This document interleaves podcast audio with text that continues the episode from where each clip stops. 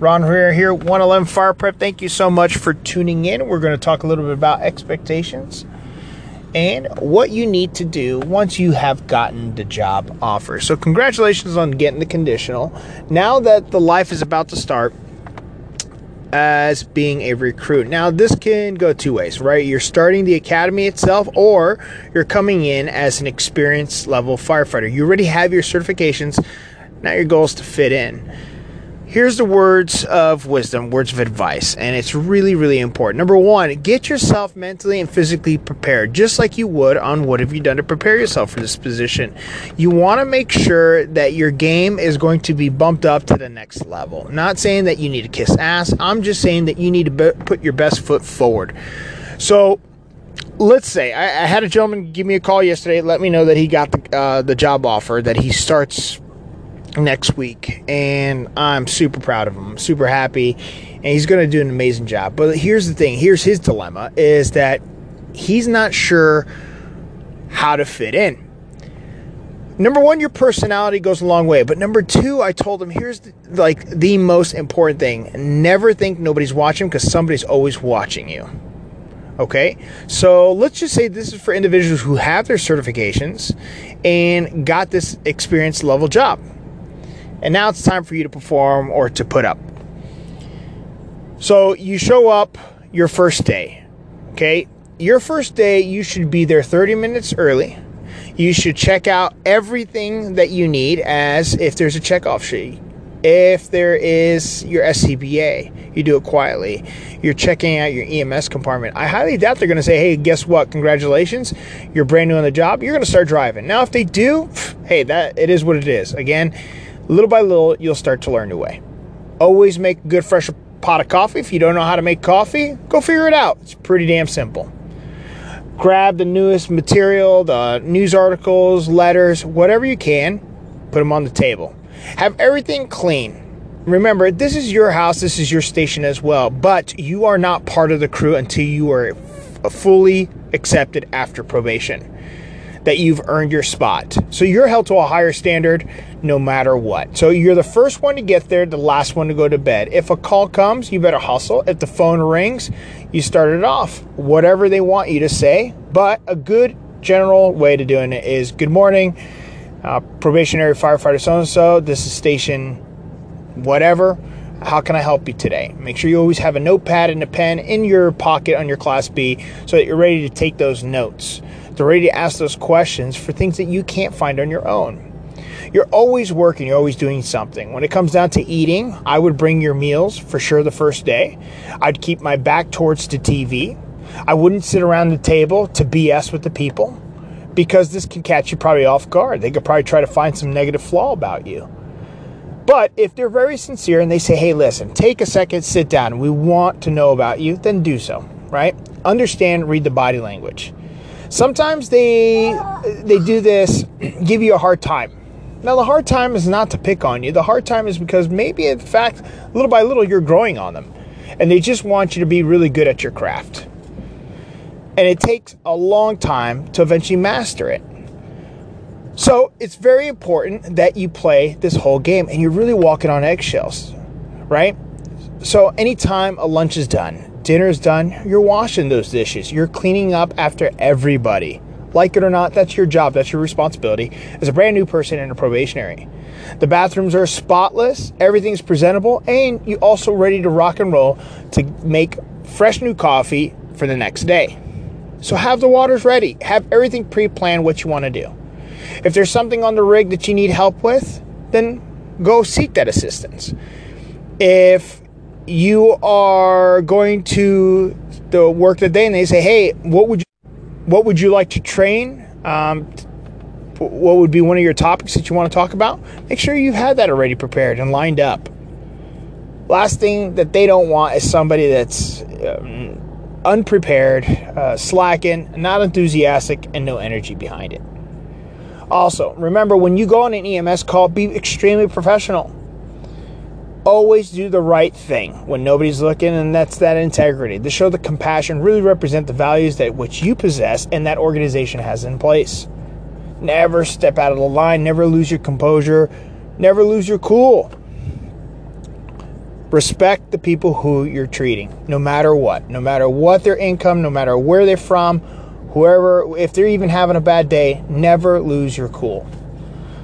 Firefighters have tough skin, same with police officers, and you can't do that. You can't show that side where they know that they're getting to you just by saying something stupid. Always be there to help.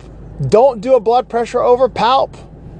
That's the stupidest thing. That's the most laziest thing. I can only see that if somebody's detained or under arrest under the back of a police car, and the fact is that you can't get their coat off because they're violent, right? Or you've tried multiple times. Do a full set of vitals. Build that patient rapport. And then continue. Continue providing that extra patient care that you know. Another thing, if you got protocols coming about and you don't know their protocols in their city, guess what? That should be your full-time job of learning that. You have a lot of work you need to do for this whole 6 months to a year. So understand and make sure you memorize those protocols. Next thing on the list is that if it's your turn to cook, don't cook spaghetti. Start learning some new things, new treats. If they have an Instapot at the station, a lot of departments do, it's not a bad idea to look up pre-recipes and buy that stuff. Be prepared, bring it to work. Everybody would chip in eventually. Now, as we continue, you learn more about the policies and procedures, the code of ethics, everything that's surrounding that whole city itself. You're learning about the crews. You're learning about how everybody operates, and eventually it will all come to play. Everything will line up. All the stars will line up, and you're going to be smooth sailing.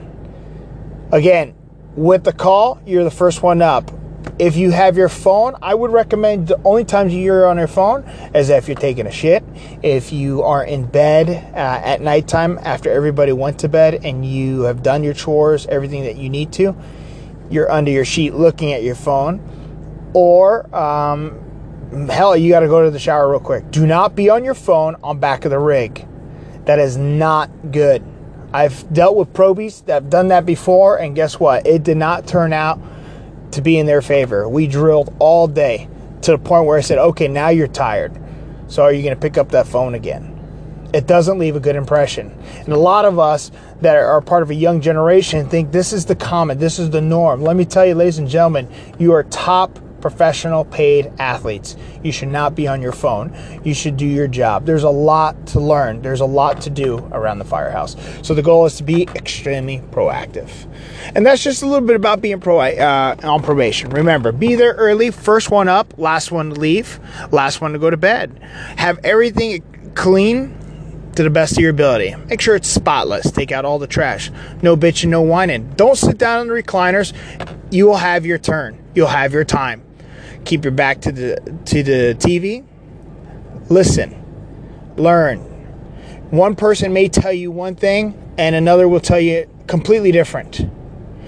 Don't point fingers, because this is the firehouse. This is the culture itself. We're teaching you. We're taking time out of your hand, and you're going to learn different things at different times. Don't make excuses. Fall on the sword when you know you're wrong. And never, ever disrespect the people who you're serving at all times. And do what's great. Do what's best. Make sure your assignments are on track, the whole 9 yards. And you'll have a great probation. Again, remember, always somebody is watching you. Now, if you're going to start the academy, boots are shined, just same thing with probation, but you're in academy. Homework assignments are done. You're helping each other out to become successful. You're doing whatever you can to get to the next level. I would highly recommend you not post anything about social media, Facebook, on what you're doing in the academy, taking pictures on your off days, because this eventually can come back to haunt you. So keep that in mind, that whatever you post, yes, it is your page. But again, social media is the killer of all killers, like I've had in my last previous podcast or my interview workshops, which it can cost you your career. So it's really, really important to keep that in your mind. Again, when you're in the academy, you do your best. It's easy to quit, ladies and gentlemen. It is extremely easy to quit, walk away, point the finger at somebody else. But every day you have to give it your hardest. Your heart, your true dedication, that true motivation comes within. And you're the one that can become successful. You've worked hard. Now do it. Do it with a purpose.